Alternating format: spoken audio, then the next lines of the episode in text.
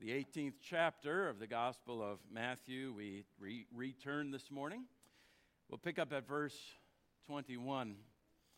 We remember that Jesus, in this section of Matthew, is describing what has been captured in the simple expression life together. What does life in the church of Jesus Christ look like, or at least how ought it to look? Jesus started by describing true disciples, the greatest disciples, as little children. The greatest disciples in the kingdom are people who think themselves, think of themselves, and hold themselves as what they truly are childlike in their own eyes, small, humble creatures, and needy. Last week, he taught us how much we must love one another as fellow children fellow little ones, sheep in the pen of our shepherd, reflecting on the love of our shepherd who loves every one of us, his sheep, that he would so dearly and tenderly pursue us, leave 99 behind to pursue one, to restore a single erring sheep. We learn just how much we must love one another, how we must treat our fellow sheep. We learn that we must not cause our fellow little ones to sin.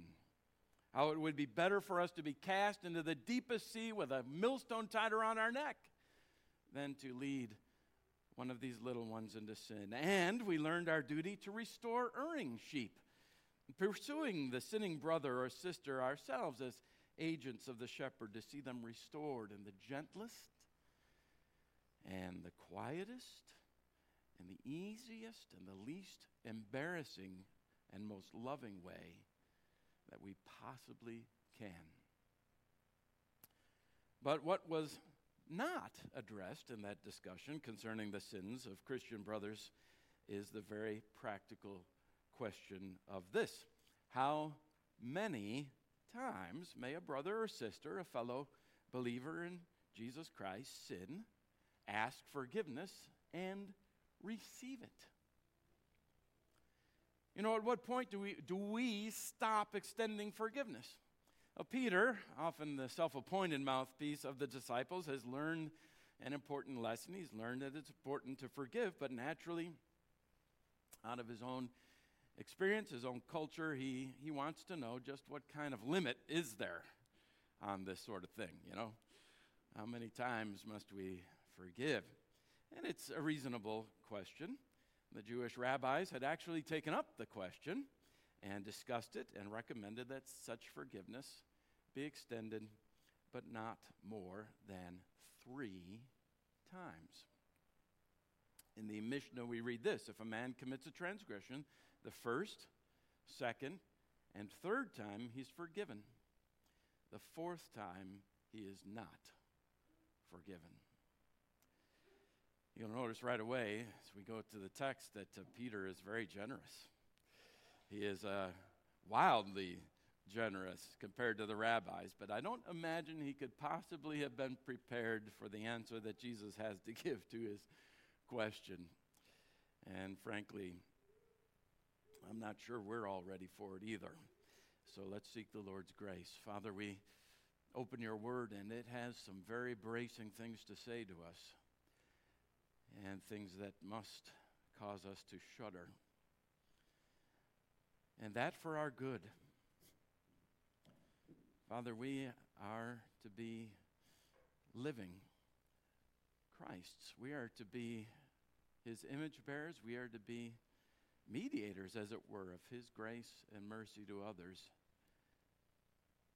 Father, that being the case, we pray that you will do a mighty work in us that we may be more and more like he is, that we may reckon with the true accounts of ourselves and of our brothers and sisters, ourselves to you, our brothers and sisters to us, and vice versa. We pray these things in Jesus' name. Amen. Matthew 18, beginning at verse 21. Then Peter came up and said to him, Lord, how often will my brother sin against me and I forgive him? As many as seven times? Jesus said to him, I do not say to you seven times, but 77 times. Therefore, the kingdom of heaven may be compared to a king who wished to settle accounts with his servants. When he began to settle, one was brought to him who owed him 10,000 talents. And since he could not pay, his master ordered him to be sold with his wife and his children and all that he had, in payment to be made. So the servant fell on his knees, imploring him, Have patience with me, and I will pay you everything. And out of pity for him, the master of that servant released him and forgave him the debt. But when that same servant went out, he found one of his fellow servants who owed him a hundred denarii. And seizing him, he began to choke him, saying, Pay what you owe. So his fellow servant fell down and pleaded with him, Have patience with me, and I will pay you. He refused and went and put him in prison until he should pay the debt. When his fellow servants saw what, he had, what had taken place, they were greatly distressed. And they went and reported to their master all that had taken place. Then his master summoned him and said to him, You wicked servant. I forgave you all that debt because you pleaded with me. And should not you have had mercy on your fellow servant as I had mercy on you? And in anger, his master delivered him to the jailers until he should pay all his debt. so also my heavenly Father will do to every one of you if you do not forgive your brother from your heart. Now, do not make the mistake of thinking that Jesus has just said that we should extend forgiveness 77 times, but woe to the one that sins 78. No more forgiveness for that sinner. Indeed, if you're reading a different translation of God's word this morning, you may have noticed that uh, the Bible can be translated here to say 70 times seven. Either way, the point is not that there is a lavish limit on forgiveness, but rather that there is no limit on the forgiveness that we owe one another. If seven is the number of completion, then 77 or 70 times seven is just Jesus' way of saying that forgiveness, the forgiveness we must extend to our fellow Christians, is completeness to the nth degree. Maybe you remember from the book of Genesis one Lamech, who promised his wives Ada and Zillah that he would be avenged on anyone who injured him 77 times over. Kill one of mine, and I will take out 77 of yours.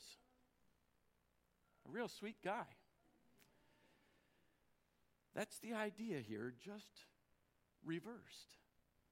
A spirit of vengefulness, a spirit of revenge, of grudge keeping must yield in a Christian's new heart to a spirit of forgiveness, of love,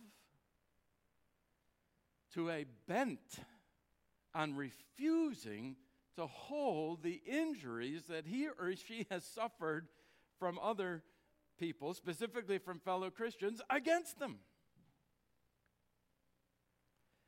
That is, after all, the very meaning of forgiveness, isn't it? It is a refusal to hold against another his or her sins. And Jesus says that refusal must be limitless for the Christian, notwithstanding the measures of church discipline, of confronting sin, and so on that Jesus outlined for us last time. Seeking to drive home the point, Jesus pulls one of his most powerful tools out of his homiletical toolbox a parable. It's a parable that answers the question that you may be asking right now in your heart why? Why should I be limitless? Why should I be absolutely bent on forgiving my brothers and sisters in Christ? Well, here's the answer. It's a striking story. A certain king who's interested in settling his accounts calls his servants to him one after another. These servants, by the way, would have been government officials uh, who, uh, as usually was the case, held office with a view toward financial gain for themselves. The historian Josephus tells us, for example, of a certain Joseph who heard that 8,000 talents was being bid for certain taxing rights, and who then countered that bid with his own bid of 16,000 talents. Now, it was a risky business. Or it certainly could be, especially if a man like that should find himself unable to pay. That is the kind of situation that's being described here in the Lord's parable. Maybe he bid foolishly high. Maybe the funds just weren't showing up. Maybe it was a drought, I don't know, or a famine or a lull in the economy that caused him to come up short. Supply line crisis of some sort. Maybe he had simply acted foolishly and had squandered what he had. At any rate, he doesn't have the money to pay not by a long shot. The man in Jesus' story owes, owes 10,000 talents. Now, the talent was the largest form of currency in that day. Imagine overhearing that someone owes, I don't know, a billion dollars, and you start to get the idea. Actually, some have recommended that the debt is, is actually much more here than can possibly be imagined, as if any of us here could possibly imagine a billion dollars, you know, or certainly a trillion. But a billion or bazillion, you get the point. It's more than he can possibly pay. By the way, it doesn't appear, does it, that he came willingly before the king. Did you notice that? There's an, there's an animated version of this story. I, I guess it's for kids presumably, that shows this man sort of ambling his way into court one day, you know, and into the throne room, only to be surprised that his debt has been called. But uh, Jesus says that he was brought before the king, probably under arrest. Since he is unable to pay, the king orders him sold, his wife, his children with him, and all his possessions. Of course, this wouldn't have been in the least surprising to Jesus' hearers. In those ancient cultures, the law allowed for creditors to, to sell, bind their debtors into slavery if they did not pay up. Yes, wife and children too. They were, uh, in the thinking of that time, uh, belongings of his, and naturally to be sold as well. It wouldn't have been enough to pay the debt, obviously, but it would be all the king could save out of this loss. And the sale of the man into slavery would not only be for the purpose of making payment, but also of imposing punishment. Now, at this point in the story, what can the man say? What can he say to the king? Can he appeal to justice? Obviously not. What is his only avenue, his only plea? Mercy.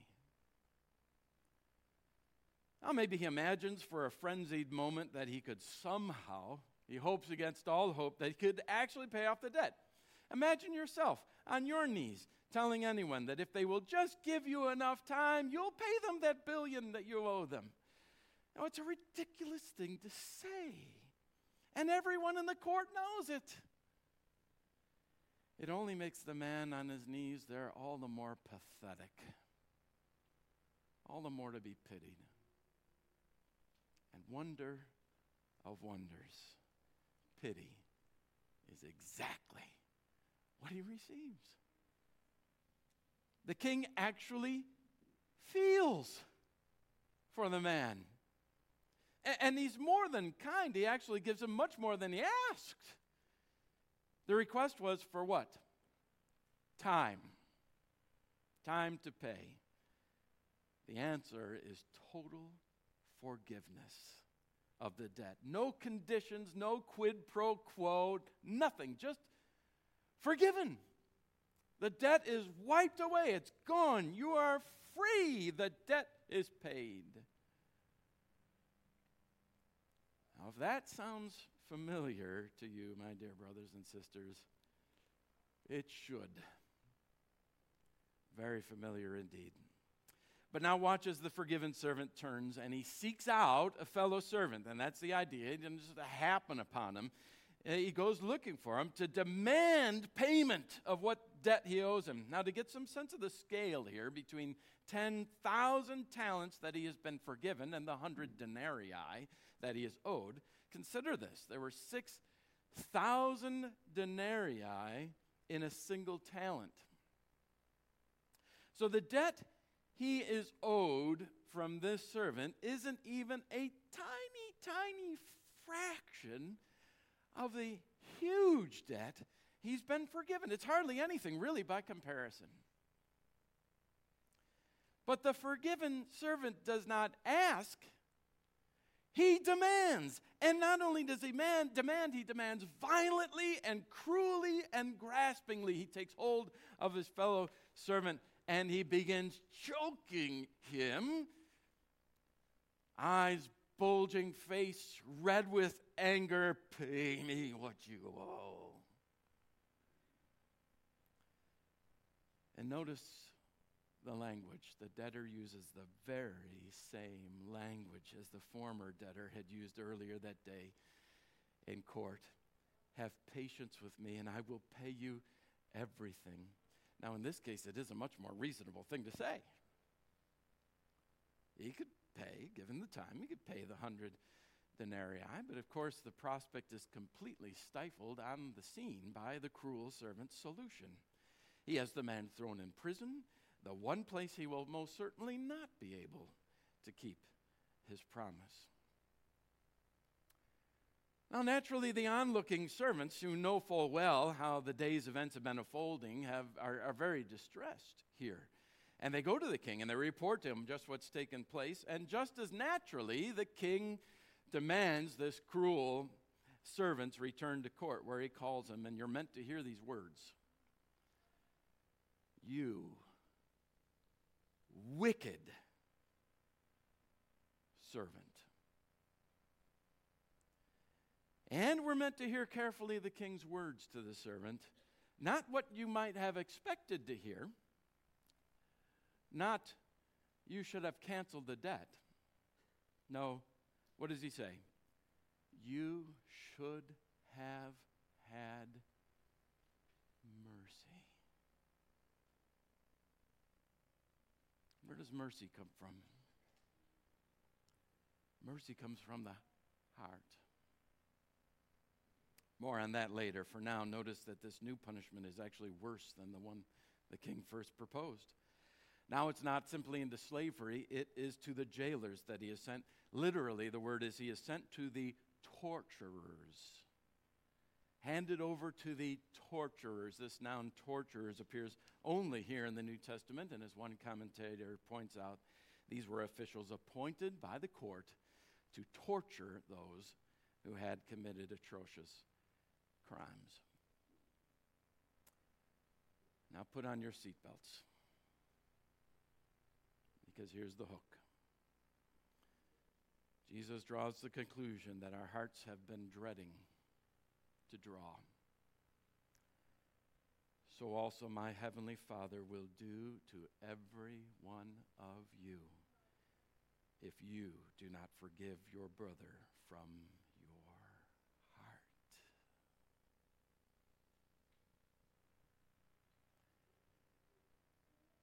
last time we felt that kind of shiver run up and down our spines was when Jesus said to us in the Sermon on the Mount, Not all who say to me, Lord, Lord, will enter the kingdom of heaven. There's no way that we can mistake or escape the Lord's argument here. Considering the unimaginable size of the original debt that is forgiven, it is unthinkable, it is unforgivable that the smaller debt should not be promptly, sincerely, and cheerfully forgiven. A person who has been shown such unspeakable mercy must certainly extend that mercy to others. And if it seems like Jesus is issuing a true and real threat here, well, he is. Dear ones, this is Jesus' negative version of the positive prayer you just prayed to him a few minutes ago. Forgive us our debts as we have also forgiven our debtors. In fact, if you remember back to our time in the Sermon on the Mount, this was the only petition Jesus pulled out of that prayer for special treatment, for special commentary when he first taught it to us in the Sermon on the Mount. He says, For if you have forgiven others their trespasses, your heavenly Father will also forgive you.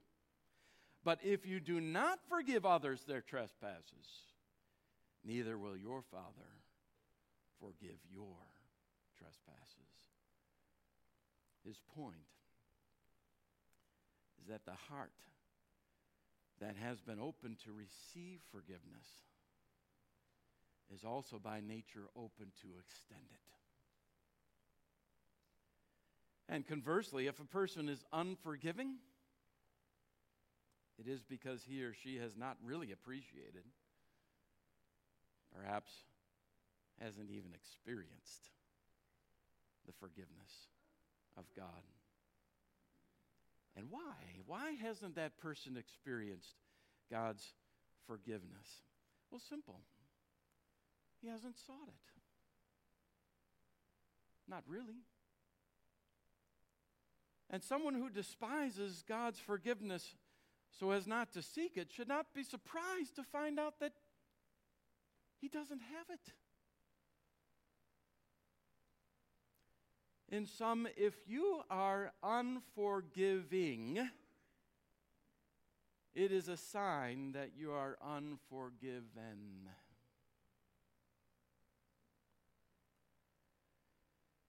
And that, my friends, is a terrible and terrifying place to be. There's none worse. Not all sermons are as much fun to preach but I am bound by my ministerial oath and ordination to cause myself and you now to translate this parable to ourselves. We all understand the crime that we're witnessing here in this parable. We sympathize with those fellow servants of the king who, who uh, could not bear to see this man get away with this treatment of his and their fellow servant.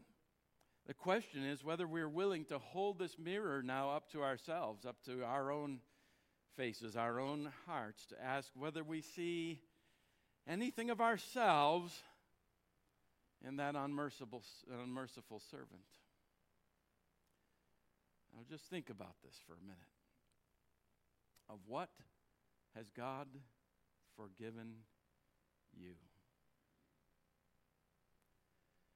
What stream of ongoing sin. What mountain of sin and guilt that we have piled up. All of your selfishness, all of your pride, your pettiness, your stinginess, your impurity, your greed all the things that we must honestly confess to God and do regularly, did this morning in the house of worship, your neglect of Him, and your neglect of His Word, and your ingratitude, and your sinful anger. These 10,000 talents, the trillions that you owe, He has taken all of it, all of it, on Himself at the cross. And in turn, He has forgiven you. He has removed all of this from you and remembers all of this debt against you no more. And what have you and I done with this forgiveness? We have turned around and we have sinned more. We've sinned again and again. And what, what has He done in turn? Forgiven you and forgiven you again and again and again and again. Now, someone else sins, one of your brothers and sisters. They sin against you. Who are you? Well, we all know who you are not God. You are not God. Your sins and my sins against God, are, the evil of them is magnified because we commit them against the thrice holy, just, and righteous God. But you are not God. And so when they sin against you, little one, their sin is not magnified. And what are those sins anyway? Now, you can name some of them. He lied to you, maybe. A dollar's worth of debt. You have lied to God a trillion dollars worth of debt. She has not shown you the respect that you think you are due, perhaps. How have you been doing in showing God what He is due?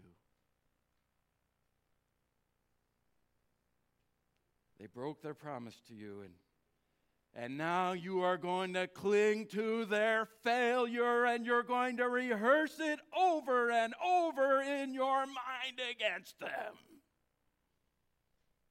Really? Oh, really? You have made a thousand promises to God, or at least have repeated the same promises thousands of times. You have We've heard each other making these promises in this house to love the Lord our God above all and our neighbors as ourselves. You have promised to care for the poor. You have promised to be generous, to be kind, to take hold of your thoughts and bring them captive to Christ, to obey all of God's commandments. And you have broken promise after promise after promise after promise after promise. Not to put too fine a point on it, you have lied to God.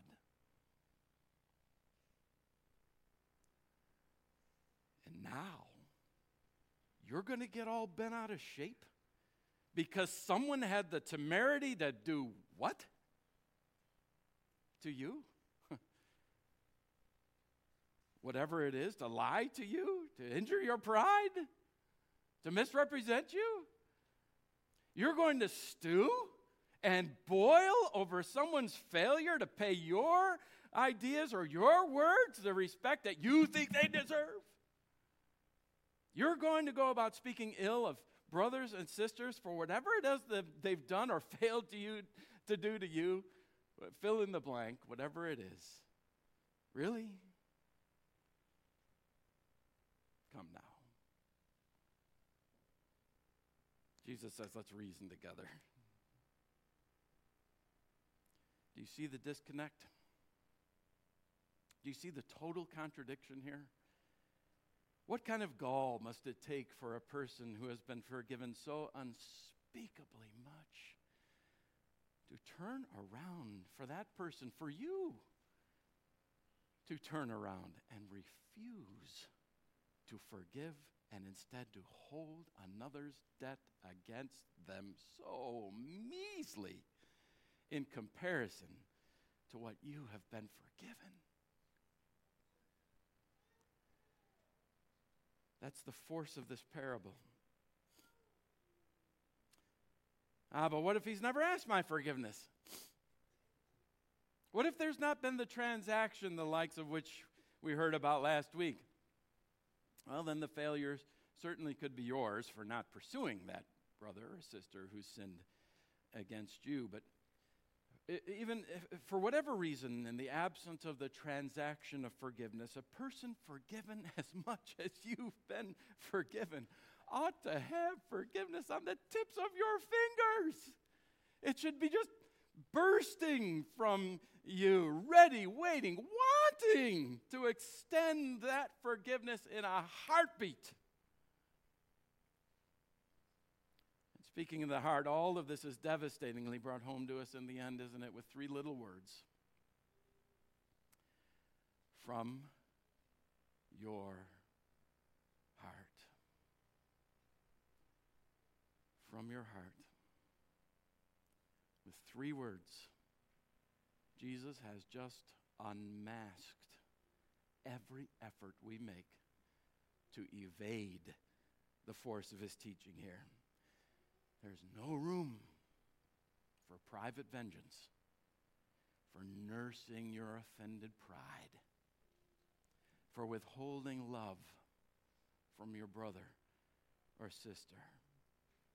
See, it's not enough just to say, well, I, of course I forgive them, and make a pretense of forgiveness while harboring your grudges.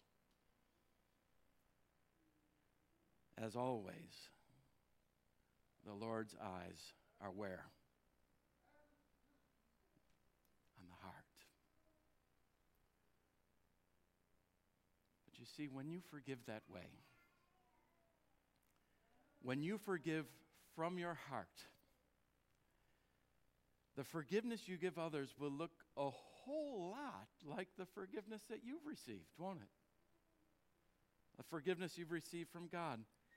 Because you will cast their sins behind your back. You will trample their sins under your feet.